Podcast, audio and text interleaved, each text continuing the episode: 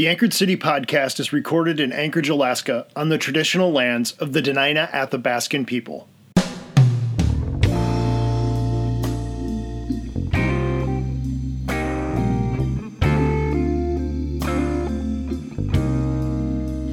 I have heard the oldest stories that the wisest man never told, and I cast aside my worries and just went digging for gold, and I will scale the highest mountains looking for the bluest blue. But of all the roads I'll ever walk, I just can't have you. Welcome to this Between the Seasons episode of the Anchored City podcast. I'm your host, Joel Kiekenfeld. When you step into the rink of the Anchorage Curling Club, you're greeted by a number of banners. Some are simply just advertisements. Another welcomes curlers to the 64th annual Fur Rondy Bonspiel, which took place this past weekend. And still another reads Anchorage Curling Club, home of two time U.S. Olympian Jessica Schultz. We couldn't think of a better way to follow up an episode on curling in Anchorage than to talk with Anchorage's most famous curler, Jessica Schultz. Schultz learned to curl in Anchorage and went on to compete at the highest levels of curling, becoming a three time national champion, two time Olympian, and representing the U.S. at the World Championships on a number of occasions. Here's my conversation with Jessica Schultz. My name is Jessica Schultz. I am a two time Olympian, multinational champion, and I grew up curling at the Anchorage Curling Club on Government Hill. And so I, I identify myself as a curler, and it's been told to me that I'm even married to the sport. So I've been doing it for that long, and I've been that dedicated to the growth of it. And uh, that, you know, if you hear of my name, it's usually associated with curling. So, like you said, you grew up curling um, on the club on Government Hill. In fact, when you walk into the rink now, there's a big banner that says um, "Home of Two-Time Olympian um, Jessica Schultz." So, I would love to hear just what comes to mind when you think of the Anchorage Curling Club. Maybe what are some of the memories you have of of that place and of curling there? Absolutely. And not to be cliche, but when I think of the Anchorage Curling Club, it's home, right? So it's that place that I go to that reminds me, it's that nostalgic feeling. It reminds me of where I came from. Uh, it's it's where I went to practice, even when we were qualifying for the Olympics and getting through the Olympic trials. Like I made a point to come home and practice like I used to with my dad and myself and just us two out there on the ice throwing rocks and he would time the rocks for me and uh, that just really brought me and kind of kept me grounded in a way and so when I think about the Anchorage Curling Club, I have some amazing memories. Uh, the club really rallied around the juniors at that time. There was just a few of us at the club, a few juniors, I should say. I was one of two out of my high school. Uh, there was three of us in the city, and then we would try to get somebody from Fairbanks or something to travel with us, and we would go to the national junior nationals every year. So I think of the like the the support that we received from the members uh, and when we were trying to learn as much as we could and practice and then uh, just those fond memories of hanging out on there used to be a couch there at the at the curling club so during a bonspiel all the juniors would sit on the couch and watch our parents hang out and they uh, we'd all play games and and just it was just a part of our our lifestyle. It was um, our family game night it's what our family did during the winter months So you maybe already alluded to it, but like, how did you actually get started curling? Mhm. So that's a great question. Traditionally, uh, kids would start because it's like a third generation sport. Their grandparents did it, their parents did it, and then kids passed off, passed it on. But with us, uh, my parents didn't know what it was about, so we had a neighbor that actually did it for fun. It was kind of her bowling league, and she told my dad about it. It's like, hey, you should come out, bring the kids. And after that, my dad was hooked. He's like, this is a great game night for the for the kids. There's four of us in the family and there's four of us on a team like this is going to be perfect we're going to do this once a week throughout the winter months and kind of get through the winter months so I hated it. I don't not at first because nobody else was doing it, right? And I'm just like this 12, 13 year old awkward kid coming in and it's like, what is this sport? Nobody knows what it is. And uh, but after the first season, I fell in love with it. I was hooked and uh, got to travel and meet some other juniors across the country and uh, from there, it just it just became a part of who I am, and that's like I wanted to be on the ice all the time practicing. I wanted to get to nationals. I wanted to meet. Uh, I wanted to continue to meet the curling community and be involved in the curling community, and uh, so kind of started with family, and then it has evolved since then into a passion lifestyle. when in that journey of moving from like my parents drug me down to the rink and I don't want to be here to like liking the sport when did you sort of realize you had kind of a talent for it that you're like oh i'm not too bad at curling that's a good question because we would we would place last almost every year at junior nationals.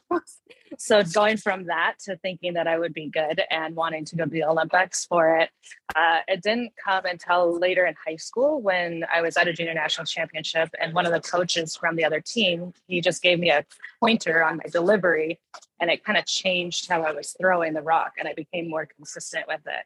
I was like, well, I, I think I like the sport and I want to continue to do it. And in order to do that, uh, I had to move to Minnesota. I, at that point, I wasn't big enough in the state to get a lot of competition and, and kind of continue on that path. So the Olympics in 2002 was kind of that hook for me when I was watching it and watching uh, Debbie McCormick, who ended up being my teammate later on in life. But watching them, and I was like, I can do this. I could go to the Olympics for curling. And uh, so that was kind of what brought it in, kind of just a series of events that it was like, so my mom and dad were very excited when I said, um, I'm not worried about college. I'm going to move to Duluth, Minnesota and go curling. Maybe not what every parent is hoping to hear, but it sounds like your no. so they, they weren't too supportive at first, but uh, it all came full circle eventually. So um, it, uh, it all worked out. Well, yeah, obviously it worked out. I mean, you ended up being the U.S. champ three times and going to the Olympics mm-hmm. twice and going to Worlds um, multiple times. So, what is it like to curl at kind of the highest level of curling? It's, it's hard to put into words. It's incredible, right? Like, especially going into the Olympic Games, you're at the top of your sport in the US, and not only in your sport, but you're amongst all these other amazing athletes that are at the top of their sport. So, uh, it, to peak and be at that level is um, it's incredible. Like you put in a lot of work to get to that moment and it pays off. Like you feel that and and you feel the emotions that go with that. And um, just working with a team and a team aspect to get to that level uh, is truly rewarding. And I guess more or less it's an experience that I take away and I hold close to me. And then I take it forward into my life now, where my professional career and um, friendships and all of that. So what we've learned along the way. So you've retired from competitive play at this point in time, or at least at that level. What are what are you yeah. doing now that's keeping you involved with curling? I know you're pretty busy and you got your hands in lots of things, but what are those things that you're doing as it relates to curling now? Yeah, good question. Uh, like I said earlier, I'm kind of married to the sport, so I tried to walk away from it for a couple of years and realized that wasn't a good good route for me. And uh, so I was actually hired on with the organization with the United States Curling Association uh, in 2020 where I came on as a sporting director and helping oversee the team's training for the Olympics and the junior programming. And from there, it kind of evolved into kind of having my hands in a little bit of everything among the amongst the organization and has been a really rewarding piece and being able to work with these juniors and see them grow and um, you know, find competitive curling if they want it or see at least having fun with the sport.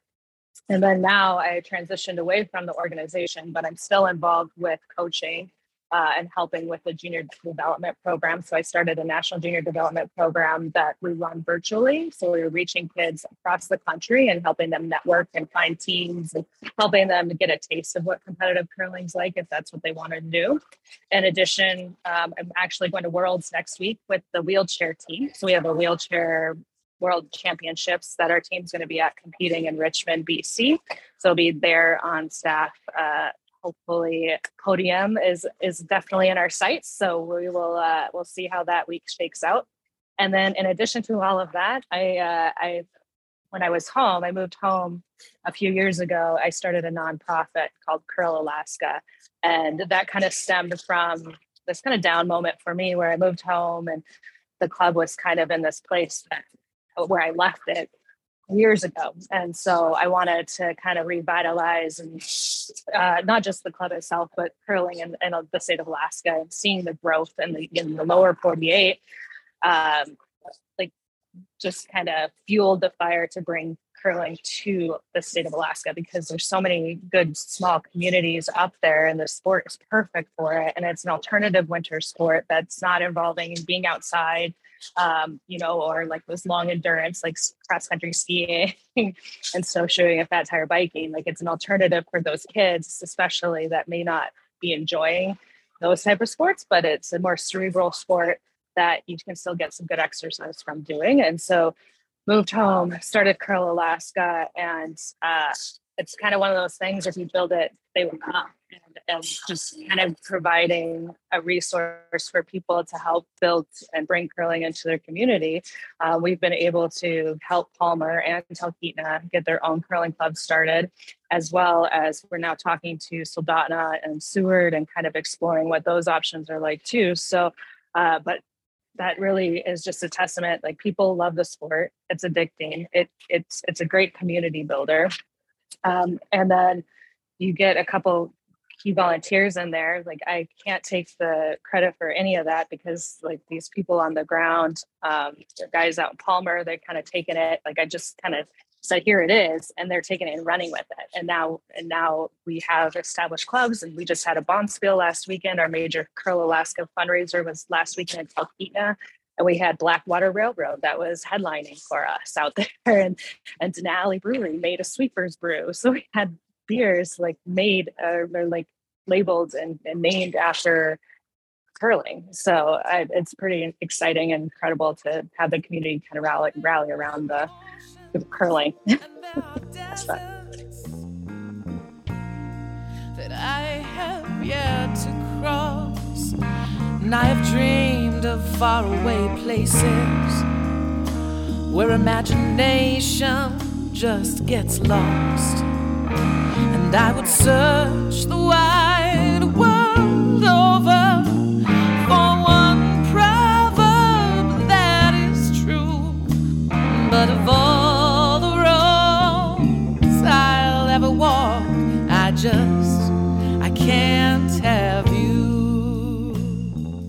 are pausing to share with you an exciting opportunity to meet fellow residents of Anchorage and engage with thought provoking ideas. Wednesday, March 1 at 6 p.m. at Williwaw Social, a culture shift is happening. Culture Shift is a monthly event brought to you by the Alaska Humanities Forum. At each Culture Shift event, two guests take turns speaking on a topic that they are passionate about, an idea that challenges the norms or assumptions. Then the audience takes part in a fun, interactive, and thought-provoking Q&A to find connections between the two. At the March Culture Shift, I'm one of the guests that's speaking. I will be sharing about how human sustainability is true sustainability. But even if I wasn't one of the presenters, I'd still encourage you to go. I've started going every month and I love it. Consider joining us March 1 at 6 p.m. at Williwaw Social for Culture Shift. A link to more information and tickets is in the show description. Now back to the episode. Oh.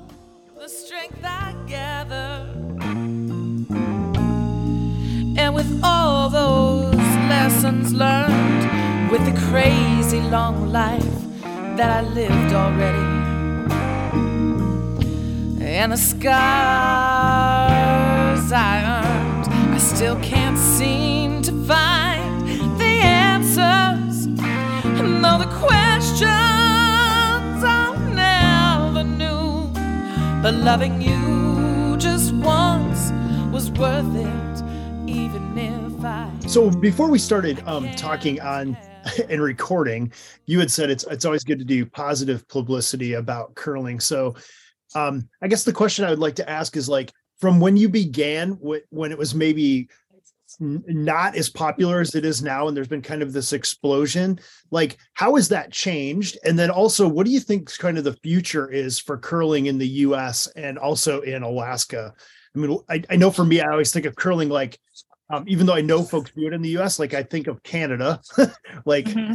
automatically but i know that it's on the rise in the states. So like how's the the change in popularity? And then where are you hoping that it'll go in the coming years Really. So it's been a fun ride to kind of be along and see the growth of the sport from where it was back in the day and the stereotypes that it was an older person sport, like like overweight, middle-aged people smoking and, and drinking and having a good time. And that was the stereotype of the sport. And not very many people knew what it was. And so, like I said, I was one, maybe two people in my entire high school that did it, or even had a clue what it was called, or like what that there was a sport called curling. And so, if if it was ever in the newspaper or um, on the news, I would be kind of made fun of for, for, for doing the sport because nobody else knew what it was. And then uh, once we won the Olympic trials, we were the youngest team uh, ever from the states to go and the media just had a heyday with curling jokes. So like sweeping your floor and they're like oh your kitchens must be clean because you sweep you're real so good at sweeping. Well i hope my house is clean but it's not because of that. But but or like curling weights. I had people like actually grab my arms be like well you don't look like a person curls weights or curling hair. Like it was just like the jokes kept coming and at that time you know you're trying to change the perception of the sport. And so it's just trying to educate people and help. It, came to a point where media would say it's not a sport. It's not something that you're you're exercising in or like so we would just put the challenge out there be like come out try it. Let's show you. Like it is a sport. And then the more people that tried it the more growth. And the olympics really helped um, just make the curling that much more popular uh, than it ever would have been before because it's getting TV coverage, right? So that TV coverage has really helped get the sport going and get it up and and um, growing in popularity. And I think some younger kids are seeing it now. And what's cool, like I was saying earlier, it used to be generational and be passed down, but now you have these kids that have parents that have no idea what curling is, and these kids want to curl, and they're asking their parents to take them to a curling club. Um, so that I think is really awesome. and uh, kind of a little check mark of my uh, mission accomplished, I guess, if you will, like just helping the growth of the sport and like people, I can have a conversation with anybody walking down the street about curling now because they've either seen it on TV or they've tried it, which is awesome. So I think the future going down the road is majority of the population will have tried it at some point and uh, it's going to be mainstream television uh, uh, just like any other sport. I, I see it being successful when a math teacher has a math problem or a physics teacher has a physics problem about curling. you know, as they always have like how many baseballs are hit or, or trajectory of a ball or, you know, in a soccer ball, person hits kicks a soccer ball and it goes this far. And so I kind of see that as success is when teachers are putting curling questions into their programming. Yeah, and with Curl with Curl Alaska, I'd love to, to, to hear like what's your vision for spreading it around the state? Like you said, there's already been clubs that have been kind of added. Um, mm-hmm. And I know from doing research last week for the previous episode, I mean, they've been curling in Fairbanks for a really long time. Like it's the oldest sports club in the state. But like, what's your dream for for spreading the sport around the state?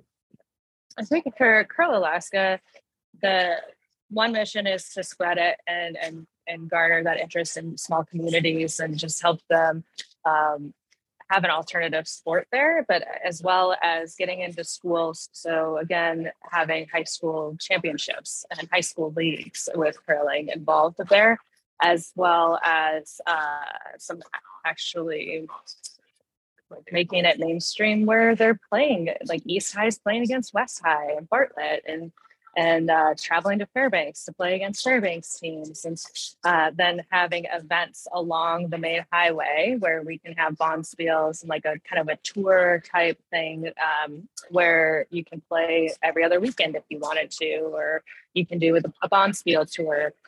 So there's there's lots of ideas, but I think one side of it is helping us grow, getting getting the communities behind it, so they're supporting themselves and having their own events as well as the schools and elementary schools um, and getting it more out to the kids. And so my original one plan was where I'd even have a program where teachers can nominate kids that are kind of cusp on cusp of being maybe bad kids or having difficulty in school and and they would be able to come and do a curriculum with curling, but instead of it just being centered around the sport, it'd be basics of what goes into being like a competitive curler. So you have team dynamics and communication, and so like life skills that the sport is teaching you, and it just gives you an alternative route of learning in a more different environment. I think so. That's one piece of it, and then what we did for our Bonspiel this last weekend, what we do every year is on Friday before the Bonspiel starts, we host the elementary school kids. So we do a learn to curl for all the all the kids in the Talkeetna Elementary School. So they get to come out and try the sport. We rotate them through every 45 minutes, and they get a chance to play a couple ends. And uh, we do that every year with them. And by the time they get to fourth and fifth graders, we just have them play games, and and they know the sport. And then now they're watching it on TV and they're talking about it, and they want more of it.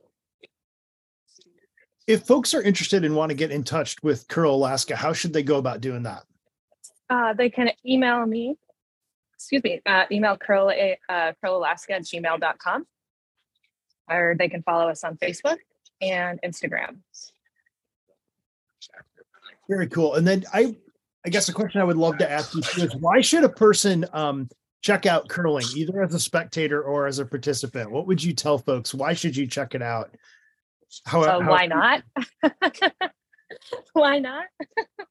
um, no, I think you should definitely check out curling. Come down to the curling club this weekend. Well, I guess the, the Anchorage the Fur Rondy Bonspiel is going on this weekend, but uh, during the weekends, there's always something going on, and you should stop in and check out the sport. It's a fun atmosphere. It's a great group of people.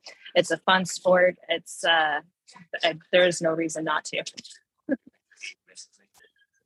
So I'll ask the final question that I ask all of our guests. And I know you as a busy person, you're coaching, you're trying to spread curling throughout the state and, and build it in the country. Is there something you do to kind of keep yourself centered in the middle of all that? You can think of it as a spiritual practice or a self-care practice or a mindfulness practice, but what do you do to keep yourself centered in the middle of all the things you got going on?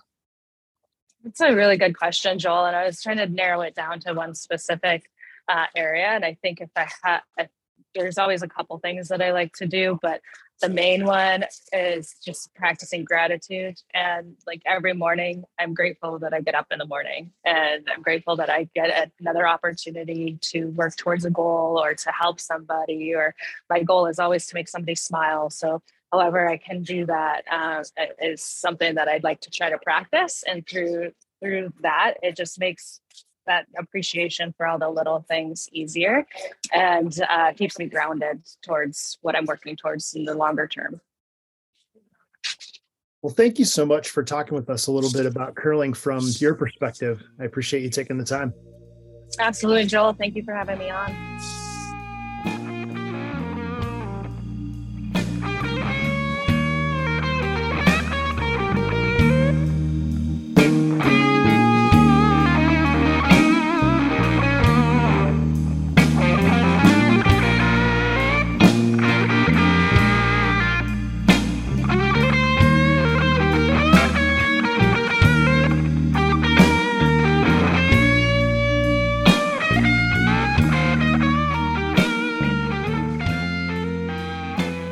My thanks to Jessica Schultz for joining me and talking about curling and her experiences in the sport.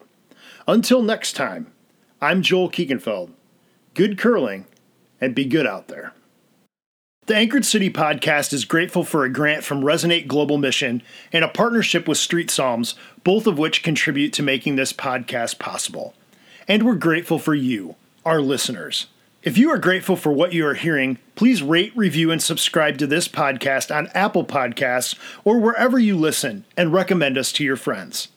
You can support this podcast by selecting the Anchorage Urban Training Collaborative at smile.amazon.com when you shop at Amazon so that when you make a purchase, Amazon donates to us.